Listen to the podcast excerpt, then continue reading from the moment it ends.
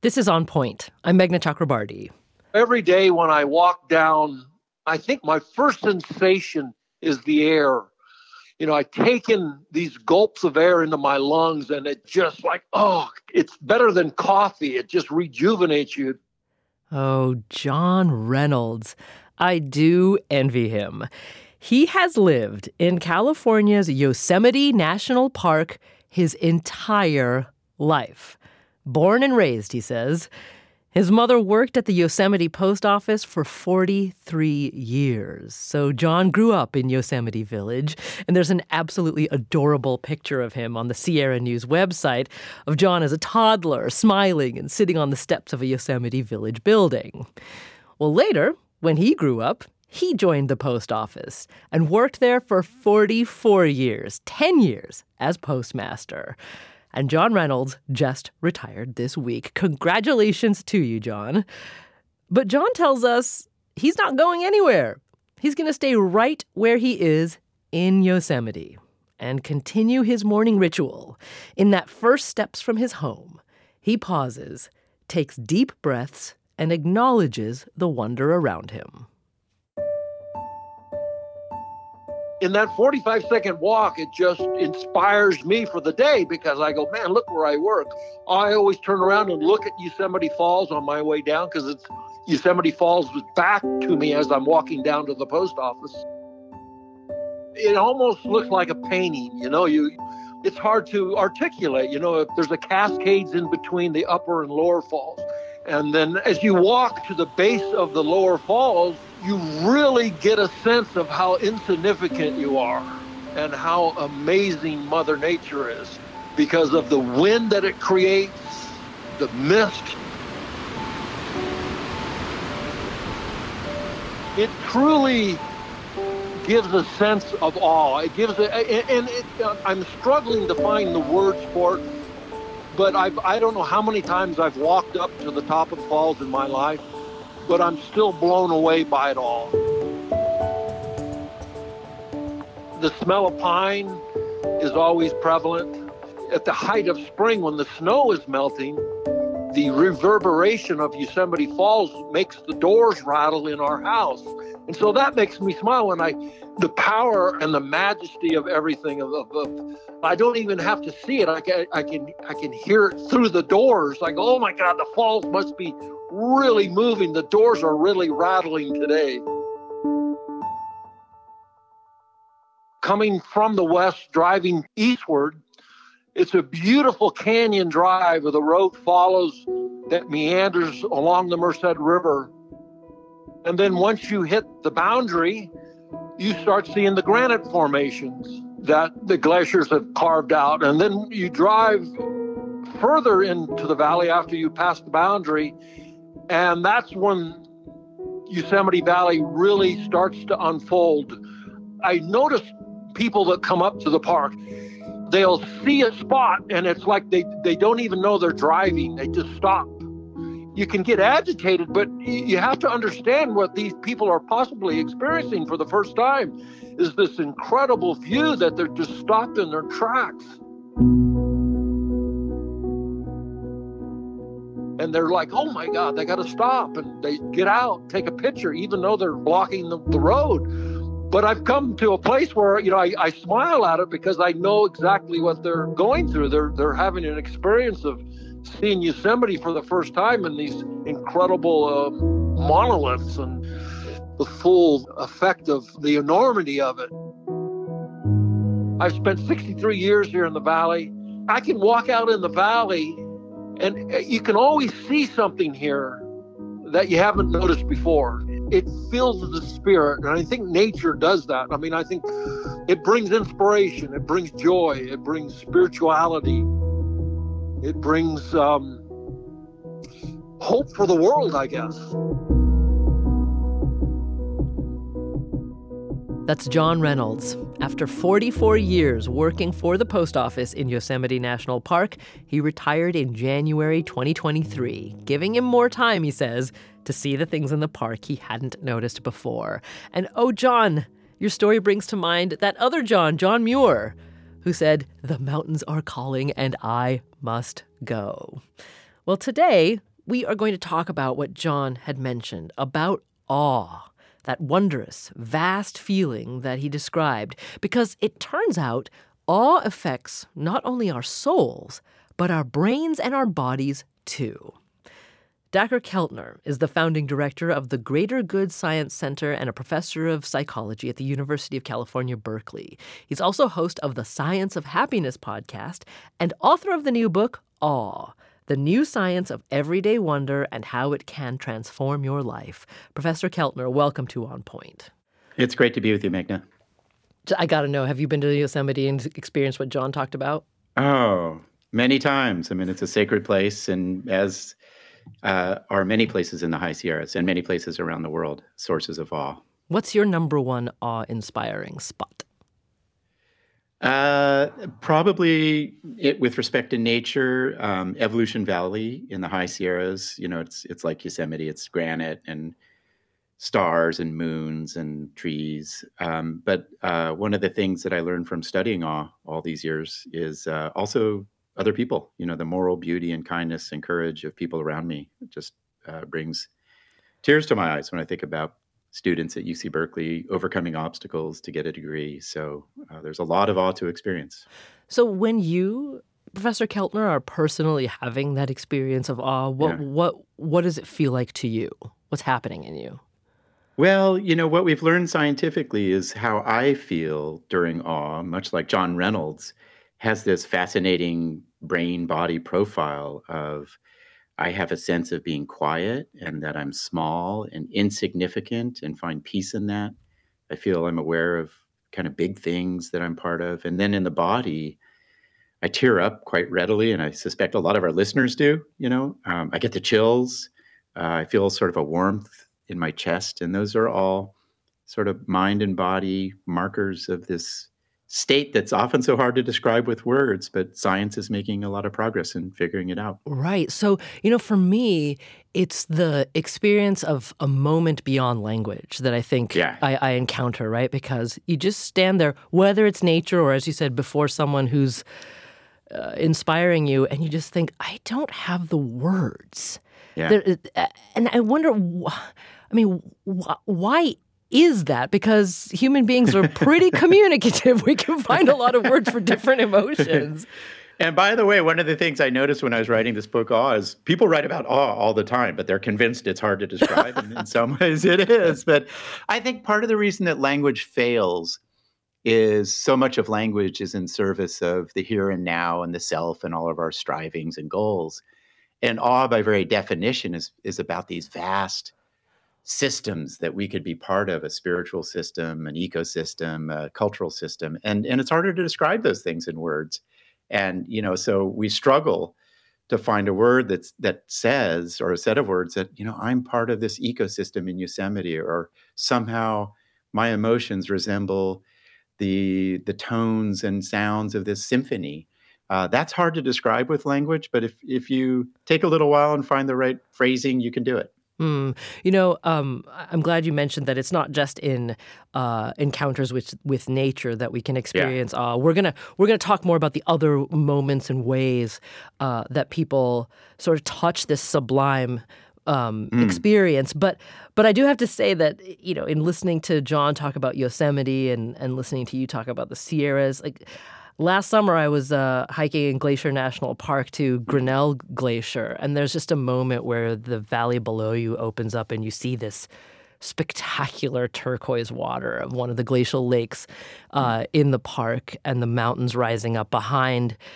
And I was with my family, and we all just – it's what John described. You just stop, because all of a sudden you feel like – you're transported beyond something that is normally of the realm of human experience. And to me, that's one of the indicators of awe. It's just like, oh, this is something beyond what the sort of normal quotidian world of being alive as a human is.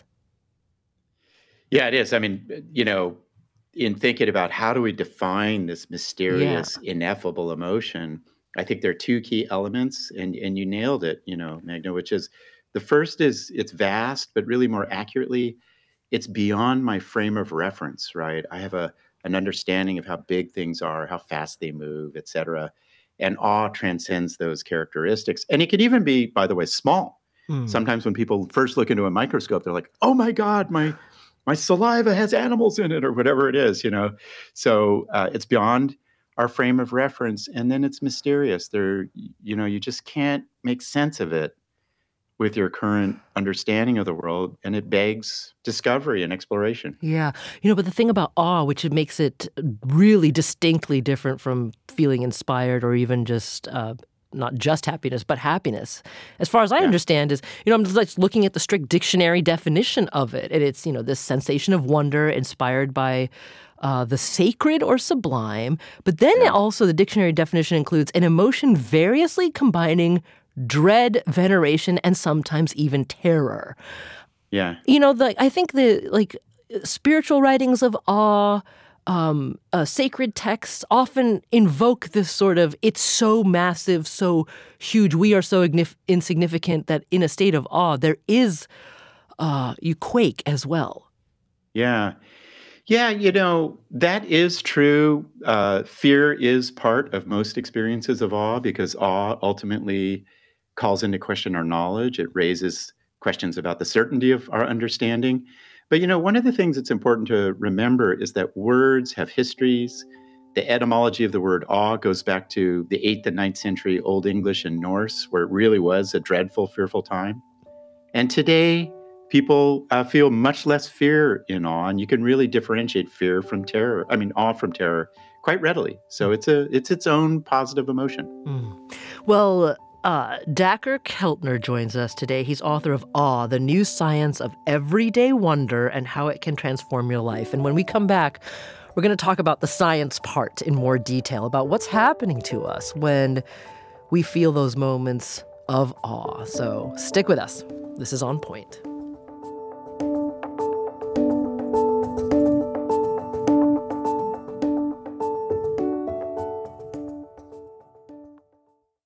Support for the On Point podcast comes from Indeed. We're driven by the search for better, but when it comes to hiring, the best way to search for a candidate isn't to search at all. Don't search, match with Indeed. Ditch the busy work and use Indeed for scheduling, screening, and messaging so you can connect with candidates faster. And listeners will get a $75 sponsored job credit to get your jobs more visibility at Indeed.com/onpoint. That's Indeed.com/onpoint. Terms and conditions apply. Need to hire? You need Indeed. The world's clean energy future relies on ancient elements still in the ground. Without mining, there will not be a clean energy transition. But pulling them out of the ground comes at an environmental and human cost. Mining is intrusive, but the results are the building blocks for products that we use every single day. I'm Meghna Chakrabarti. Join me for Elements of Energy, Mining for a Green Future. 5 consecutive episodes right here, so make sure you're following this podcast.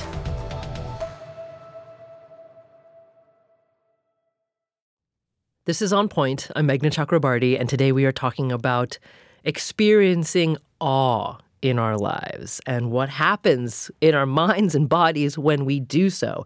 I'm joined by Dacher Keltner. He's a founding director of the Greater Good Science Center at the University of California, Berkeley, and author of Awe, The New Science of Everyday Wonder and How It Can Transform Your Life. And Professor Keltner, I have to say, we got a lot of listeners who shared stories with us about moments of awe in their lives. This is Jamie from St. Paul, Minnesota. And Jamie talked to us about how he's not that big a fan of art. But then he went to Florence, Italy, and saw Michelangelo's sculpture of David in person. And he recalls how he felt before he went to see it this way. Pretty hesitant about how impactful it would be, given how many photos I had seen, and assumed it would just be a similar experience to seeing it in photos. But walking into that room where it stands was truly awesome in a way I've never experienced. Completely breathtaking and striking. The scale, the detail, the history that was wrapped up in the piece totally changed my perspective on looking at pieces of art in that kind of way. That's Jamie from St. Paul, Minnesota. And here's Greg Tachik from Wayne, Nebraska, who left us a Vox Pop message about a time when he toured the nation's largest steel recycler and saw an electric arc furnace. It's this giant bowl they put almost a train load's worth of steel in and then drop this huge electric diode in that's almost the size of a Volkswagen Beetle. And when we were touring it, just the amount of power that went through there was almost a burning bush moment for me, where you just want to drop to your knees and acknowledge that there's more to this world than you knew. There's guys that work at this plant every day, and I've talked to them about this, and they're like, yeah, man, like it's just a normal Tuesday for us. And so just one of the things that I've taken away from it is being a little bit more akin to the awesomeness that's around us in the world, and just trying to really appreciate everything that is around us. We got to thank Greg for that story because, yeah, for some folks, it's a normal Tuesday. And for others, it's an awe-inspiring moment. I love that. Now, Professor Keltner, I wanted to ask you, actually, you have the Science of Happiness podcast. You've been intensely researching happiness for a long time. What made you curious about expanding that investigation into awe? Yeah, one is just simple scientific curiosity. Awe has a long history in our culture. People have written about it in spiritual experiences and nature experiences, psychedelic experiences today. And a lot of great thinkers from Einstein to Descartes to, Rachel Carson really feel that awe is a defining human emotion. It is one of our most human of tendencies. So I was just interested in scientifically. And I also, Meghna, got interested in it in terms of health and well-being. When you find little moment of awe, listening to music, getting outdoors, looking at, Greg's arc furnace, whatever it is, your immune system looks a little better, your cardiovascular functioning's better, you have a sense of more time, you feel less stressed and physical pain. So why not think about the deep sources of an emotion that's as good as that for us as almost any emotion you can pursue? Mm. Do you also have some, personal connection to this? Because oh my God. Yeah. I was raised to study awe scientifically. My dad's a visual artist and loved Goya, and so had all these horrifying paintings on our walls. And my mom taught Romanticism and poetry and Virginia Woolf, lots of awe. I was raised in the late 60s in a wild place, Laurel Canyon, and, just awe was all around me. And in particular, the humanities version, but I was a skeptical scientist kid, and so I thought, hey, let's study this emotion that so many people feel is hard to capture and see what science can tell us. Mm. I was wondering if you wanted to talk about your brother a little bit. Yeah, thank you, Meghna. We at Berkeley and other places have been studying awe, learning about where it comes from and how it makes us cooperative. And like John Reynolds said, it really puts ourself into perspective. We don't feel so overwhelmed by, the ego, and feel we're in a good way insignificant in the big scheme of things. So I knew all this science. And then 5 years ago, my brother, Rolf, got colon cancer. It emerged. And 4 years ago, he left this world. And, Meghna, was this, he and I had this brotherhood of sharing all kinds of awe, from backpacking to trips to dancing, sporting events and the like. And without him, I was feeling aweless. And so I went on a journey in what I write about in this book of how can I, like many people in grief and many people suffering, how can I find awe? What can I return to that's familiar, that will bring me strength, like the Sierras? What kind of conversation should I have, and experiences that are new, like with ministers and in symphonies? Where will I find a moral compass in the awe of moral beauty? So it was a very personal inquiry writing this book. Mm. I wonder what you had felt that you had lost when you were in that state of awelessness. Yeah. One of the things that happens when you lose beloved people and they pass is you lose their voice and you lose their mind and you lose their way of seeing the world, right? And when my brother Rolf passed away, I lost his view of the kindness, the everyday kindness of people, which he had a genius for. And he had this comic absurdity that just brought into perspective the insignificance of things we do. He himself worked with kids. He was a speech therapist in a very poor county in the foothills of the Sierras in California. There were kids who were constantly overcoming obstacles and in awe-inspiring ways. And I lost that. I lost all of his gifts of awe to me. And like a lot of people in grief, you have to reconstruct and reinvent your life. And so mine happened to be, I've lost all the ways in which he led me to awe. Mm. Well, I am very sorry about your brother's passing, Professor Keltner, but I know exactly what you mean. When we lose someone we love, I think you put it so beautifully. It's almost we lose the sight that they gave us, right? Yeah.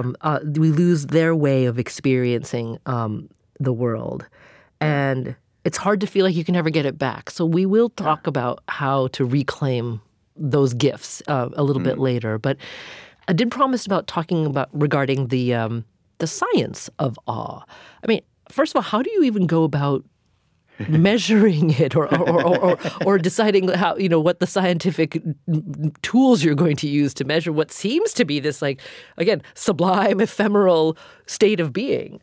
Yeah, you know, and we made many humbling mistakes. I remember one of our first studies, we brought this giant, screen into the lab and we showed these Berkeley engineers fractal videos and they were like, this is ridiculous, So I mean, but we've learned a lot. So you can ask people how much awe they feel. You can measure little goosebumps, the chills that run up your back and your head that are a sign of awe. You can measure certain kinds of tears that arise during awe.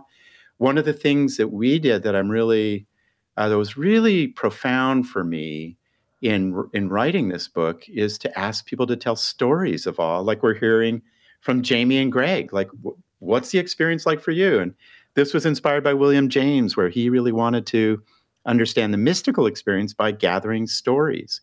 And then importantly, Meghna, we got outside of the lab, right? So, we studied people at Yosemite, we studied people at dance, we studied people in musical venues, up on with big views, overlooking the bay, near big trees. Get people out where they really feel it, and then see what unfolds. Yeah. Well, hang on for a second. Different kinds of tears? Yeah, it's fascinating. There are many different kinds of tears. One has this feeling that arises when you see people join cause or become community, two competing athletes hugging each other, a child embracing a veteran dad who runs into the classroom. This sense of like communion is registered in a kind of tear produced by what's called the parasympathetic autonomic nervous system, which is just a part of your neurophysiology in your body that helps you connect and engage with others. And so the tears of awe are really about sensing the creation of community, which is really fascinating. Okay. So, because I was wondering, are they chemically different? We don't know. I suspect they are. They're produced by different branches of the nervous system, so there are probably chemical differences too. But we don't yet know. Okay. Yeah. Wow. So then you've also researched and written about other measurable effects in the body when we're experiencing awe. You had mentioned some of them earlier, but I'd like to go them into more detail. Let's talk about the immune system. Yeah. It can quiet inflammation? Yeah, this one's really important. And, the immune system is this complicated network of, cells distributed throughout your body that protects the insides of your body from harmful things outside. And one of the systems in the immune system is called the cytokine system, and it sends out particular cells that attack pathogens that are harmful to the body. And the effects of the cytokine system are it heats up your body, and we call it the inflammation system, right? Heats it up, makes you feel sluggish, kind of depressed. It's what you have when you're having a flu. And we're learning from a lot of health science that chronically elevated inflammation produced by the cytokine system is really bad for you. It's hard on the heart. It's related to diabetes, autoimmune disease, depression, and the like. And we've done research showing, as have scientists in Japan and South Korea, that feelings of awe cool down the inflammation response. And that is important because it tells us in the many different ways in which we feel awe, it repairs, as Ralph Waldo Emerson said, our bodies. It's like taking a great set of vitamins or better. Amazing. Well, yeah. I want to play a quick clip from another listener who shared a moment of awe. I just love the variety of experiences that people have brought to us. This is Eric Utter from Seattle, Washington, left us a Vox Pop message about what happened to him in 2017. Now, what happened then? Total solar eclipse, which he viewed with his family in Oregon. Seeing the eclipse in its totality is completely different than seeing it even at 99%. I haven't seen a photograph that can accurately capture the experience. It was beautiful to see, but it felt like it accessed part of our brain that hadn't been accessed in a very long time. That part that experiences something new that doesn't even necessarily make any sense. And that was absolutely a feeling of awe. That's Eric Utter, who left us that message from Seattle, Washington. I'm Meghna Chakrabarti. This is On Point. Now, Professor Keltner, I love how Eric put it, like access to part of our brain. So let's talk about other body systems here. Yeah. We talked about inflammation and the immune system. What about cardiac and nervous system? Yeah, Eric's onto something really significant that we're just starting to understand scientifically, which is, studies from Japan and Holland and the United States are finding sources of awe, be it nature, music, or even psychedelics, will deactivate the default mode network, which neuroscientists believe they're big chunks of your prefrontal cortex and the side of your brain are really where self-related processes are occurring, right? Memory and self-criticism and staying on task. We're overrun by the default mode network in our lives, or too much thinking about who we are and ourselves. And awe quiets that default mode network down and opens us up to what Eric talks about, like, wow, I'm seeing the world in a much different way. It's like part of these holistic systems or things that I can be part of or sort of a sense of community. We haven't experienced, as Eric says, that sense of relatedness to things bigger than the self as much as we should. And then down in the below the brainstem, we have studies showing that awe activates the vagus nerve. And the vagus nerve is this hot area of inquiry in social science. It's a big bundle of nerves, the largest in the mammalian nervous system, that starts in your face and spinal cord, moves through your throat, helps you look at people, vocalize, then nerves drop into your heart and lungs, slows the heart rate, deepens breathing, gets into your digestive organs. And the best statement about the vagus nerve is it enables social engagement and openness. So you put those two findings together and it says, wow, these brief experiences of awe make me forget about the self in a liberating moment or two and opens me up to the world, right? Opens me to people and ideas and the natural environment around me. How is this different than feeling intense happiness? Because some of the physical and neurological reactions you're talking about sound familiar or there's overlap with other experiences that we have. Yeah, currently, the field is really, happiness is a broader state of do I like life? Do I feel good about it? Underneath that, you can differentiate that broad state into probably 10 distinct positive emotions, of emotions like amusement and love and desire and compassion and interest, gratitude, and awe. And interestingly, awe is primarily, it feels good. It feels expansive. It feels agentic and powerful. It's like I'm doing good for the world.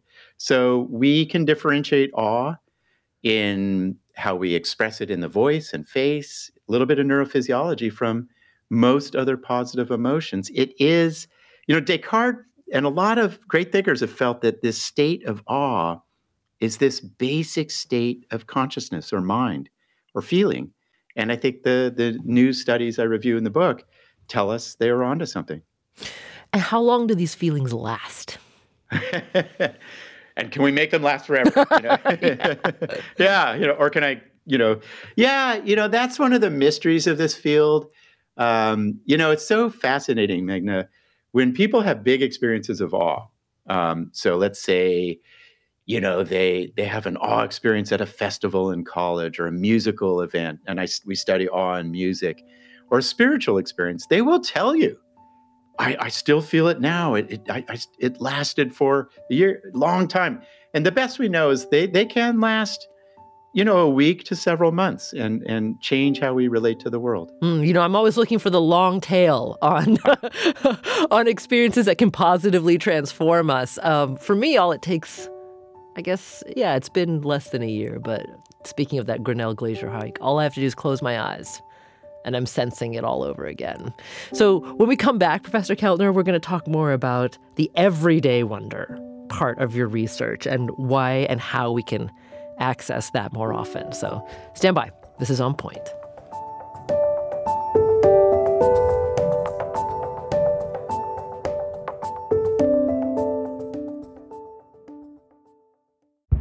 Did you kill Marlene Johnson? I think you're one of the first people to have actually asked. From WBUR and ZSP Media, this is Beyond All Repair, a new podcast about an unsolved murder that will leave you questioning everything. Somebody should be in jail for murdering my sister. A woman who's never been believed. As long as they think I have done this, then they're not looking for who actually did this. And that's what makes it a cold case. No, it's a botched case. And a search for the truth, once and for all. Wow, it just gets more interesting. Beyond All Repair. Listen and follow wherever you get your podcasts. Be careful. You're digging in a place that's been very peaceful for a while. Do it anyway. Dig.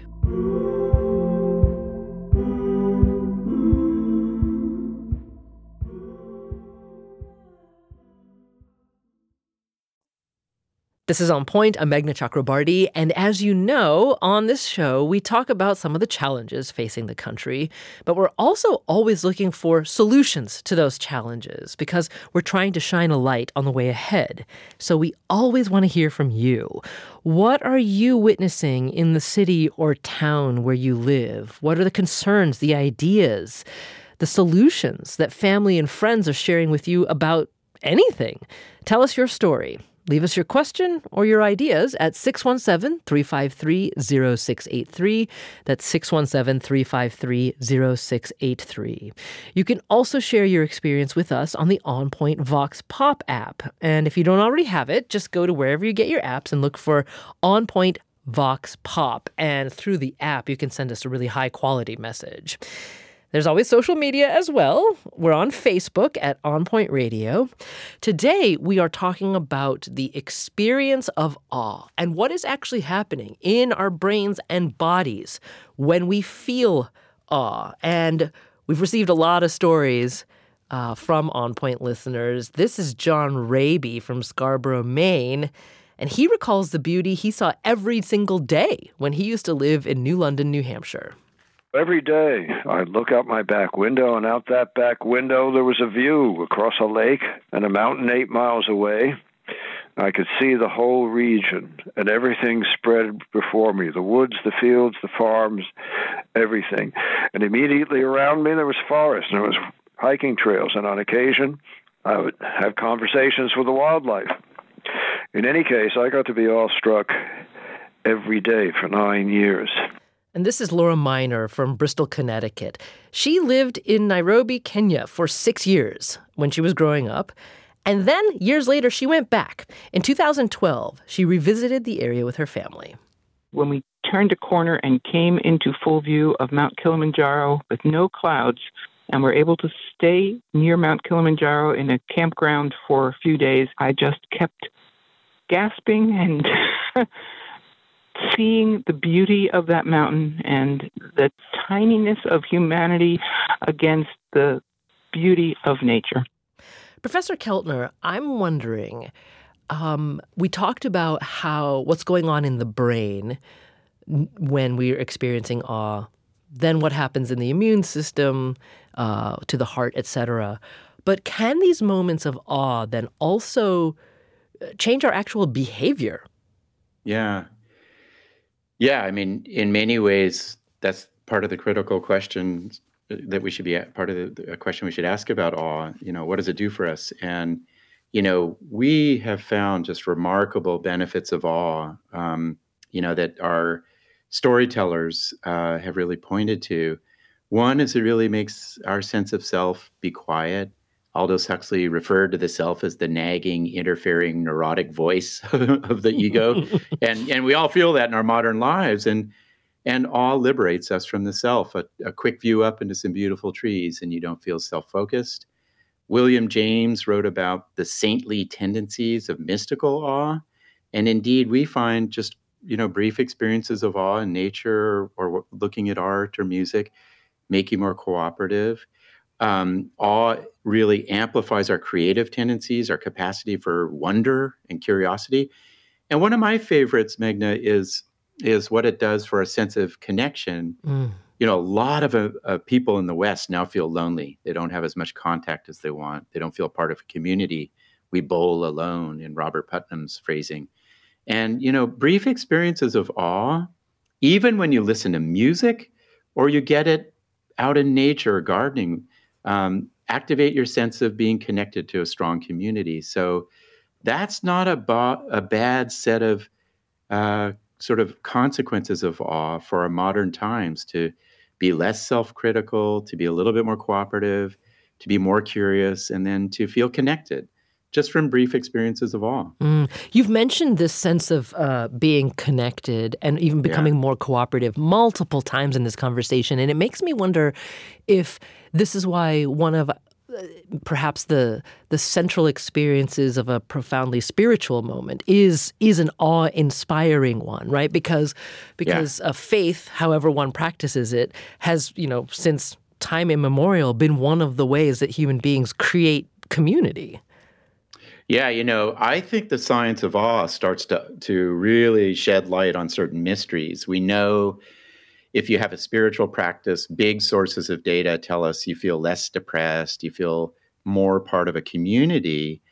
And you know, we've been arguing that awe is the part of the magic ingredient there, that you, when you practice spirituality and you're with people and you're chanting and praying and looking at the iconography and the like, sacred texts, you feel awe. And that brings about these benefits. Same with music. Music can be beneficial to us, perhaps through awe. And then the obvious example, getting a lot of attention right now, is psychedelics.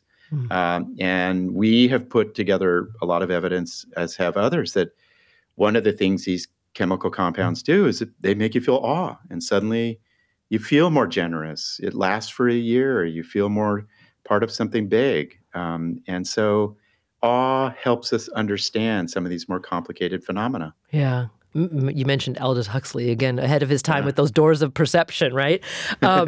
So there's sort of the big capital A awe, right? Yeah. The transformative type that we've been talking about. But your book talks about the new science of everyday wonder and how it can transform your life. So we'd also heard from a lot of people about their daily experiences that they categorize as awe. So, for example, let's start with Cindy Maher, who called us from Upton, Massachusetts. It was early in the morning. There was some nice fog, so it looked kind of mysterious. And there was a lot of color because it was autumn, so there was beautiful color. And it was a little warm out, so it was unusual weather. Now, it was just another routine walk in the woods for Cindy. But that day, she says, a moment of awe found her when she paused to look at what was around her. I was walking across one of the little bridges across the water, and I stopped and I paused, and all of a sudden I cried. I started to cry because it was so beautiful and it was so wonderful, and I just felt like the forest was my friend and all of this beauty around me was my friend, and it had comforted me through, you know, the pandemic and some tough times, and it just happened. So that's Cindy from Upton, Massachusetts. And here's Lindsay Hurd from Kennebunk, Maine. And she shared a different kind of awe, and it's one she experienced when she became a mother. I have two kids, and I think a lot of moms would agree that the most awe-inspiring day is the day of giving birth and seeing our kids come into the world. And it's awe-inspiring because, well, it's a miracle, but it's a moment that makes you want to be better, and it makes you want to leave this world a better place. And when I see my kids every day since giving birth, I think that's a reminder. And Lindsay says that it's in that everyday aspect that she realizes how important it is to experience awe, finding awe in the small moments of life. Watching a sunrise, watching a sunset, watching a neighbor help an elderly neighbor cross the street, watching someone pay for someone's Dunkin' Donuts in the drive-thru for no other reason than that they want to be kind. And they might not seem like a lot, but they are. Nature, human kindness, laughter just make us remember that we're all together in this and that we can be better every single day. Professor Keltner, I really deeply appreciate what Lindsay says. But I also have to ask, though, is having small moments of appreciation, is it the same thing? Are we experiencing the same thing as that capital A awe? Yeah. You know, first of all, what wonderful stories you've gathered. So thank you, Meghna. I mean, they're incredible. And they really parallel the kinds of stories that my team and I gathered that I write about in this book, Awe, from 26 different countries. And what we found is people feel everyday awe a few times a week, 2 to 3 times a week. And they were these little moments of awe of like seeing generosity on a train or, some, you know, a passing cloud that has these striking forms or little kids dancing together in a school dance or hearing a wonderful piece of music that takes us back to our teen years and teenage love, just moments of awe. And what we know is those moments of awe really matter. They bring about these benefits for creativity and less narcissism and a sense of less stress. They also benefit the body, but we don't have an answer yet to your question of how they fare up in comparison to big awe, right? You are, you know, you fall to the ground like Jean-Jacques Rousseau did and have this big epiphany about the world and are sobbing and crying. We don't know. And that will be interesting to see. But what we do know is small moments of awe matter profoundly in terms of anxiety, depression, well-being, physical health, and pain. And I would imagine the big experiences are probably, you know, just a kind of a mathematical compound of those small benefits. Yeah. You know, I would say, you know, just from, again, this is purely my own personal anecdote, that it depends on the form that small awe, those small daily experiences of awe might take. They can have profound potency. Because, you know, when Lindsay was talking about becoming a mother, I mean, to me, without doubt, the most constant daily source of awe in my life is watching my children grow. I mean, it feels like an absolute miracle every day. You know, they come home and they're like almost different people than when they went to school that morning. And I'm blown away by how they change in their engagement with the world, or the new ideas or questions that they ask, or just the way they respond to something differently than they had responded to before. I mean, it is literally, she said, a miracle. It feels like a miracle watching this human being grow and develop. Now, that's something I see every day, and it, you know, it can be small, but there's something about that particular type of awe for me in my life that is unmatched. And so, you know, it's probably different things for different people. But it also makes me wonder, we have to allow ourselves to feel it, right? Because I think there are probably other sources of awe in my life that I'm just not being open to. Well, you know, what a terrific example. You know, we do know a little bit that awe is fundamental to a child's development. It helps them learn about the physical world and the social world and music and art and, you know, the imagination.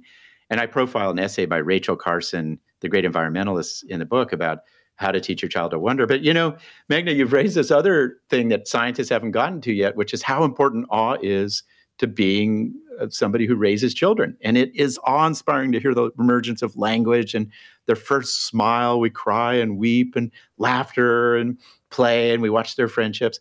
But I think the lesson there is exactly what you suggest, which is imagine if we just directed the powers of attention that we direct to our children, just a little bit of it to other parts of the world, right? Suddenly it unfolds in its richness. And that's what the studies suggest, which is, we did a study of an awe walk. You turn a regular walk that everybody does these days, and you just observe a little more and pause a little and imagine and ask yourself questions. Suddenly it becomes a source of awe, and it brings about a lot of benefits. So I love your example because it tells us, look to the world as you would your children and see what you discover. Well, also then look upon the world as a child does, right? Yeah. Because the idea of this awe walk, I think kids just do that every day, right? They'll just stop in their tracks and be like, wow, look at that. I've never noticed that. I mean, it sounds very familiar to me. Yeah, and you're like, get across the street now, Yeah. Were you with me this morning when I took my kids to school? And, a lot of philosophical traditions, most notably Zen Buddhism, are like, get back to child's mind, beginner's mind. Get out that nagging, neurotic, interfering voice of the ego and your adult, strivings. Just approach the world freshly. I agree. I think we need it.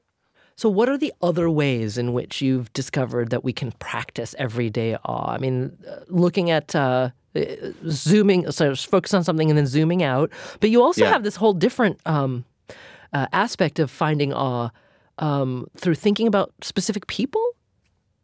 Yeah, it's interesting because there are all these misconceptions of awe, like it's rare. No, it's not as pretty common. You just have it's only nature. Actually, it's about all kinds of things, and also you can cultivate it pretty easily. So when we teach the cultivation of awe, it's zoom out, reflect on a mentor who has given you courage or kindness that stays with you to this day. Go out and do an awe walk. Look at a cloud. Look at the sky. One of my favorites is to tell awe stories, right? If you're part of an organization, reflect for a moment and talk about a moment of awe at your work. And suddenly these, incredible stories will emerge. So there are a lot of ways. Listen to music very intentionally. Look at a video that has incredible design in it. We showed a lot of videos of the slow motion guys who film stuff in extreme slow motion. Yeah. And it's mind-blowing. So we have a lot of awe around us that is ready to access. Do we actually have to be experiencing something new, though? Because I think you've written that, we can generate this feeling in our own minds without external stimulus. We can, and memories are powerful sources of awe, recalling passages, the imagination, there's a practice you can do where you imagine a place of nature that feels safe and sacred to you, powerful source of awe. So you don't even have to get out of your living room to find awe. And it has the same biological effect in the body? We don't know that yet, but it does have many benefits that says it probably will be more muted shifts in our neurophysiology compared to bungee jumping off El Capitan or whatever in Yosemite Valley, but it does bring benefits. Well, the bungee jumping part would just inspire terror in me, but I guess that's part of awe too. Well, Professor Dacher Keltner, founding director of the Greater Good Science Center and a professor of psychology at the University of California, Berkeley. The new book is Awe: The New Science of Everyday Wonder and How It Can Transform Your Life. Professor Keltner, thank you so much for joining us today.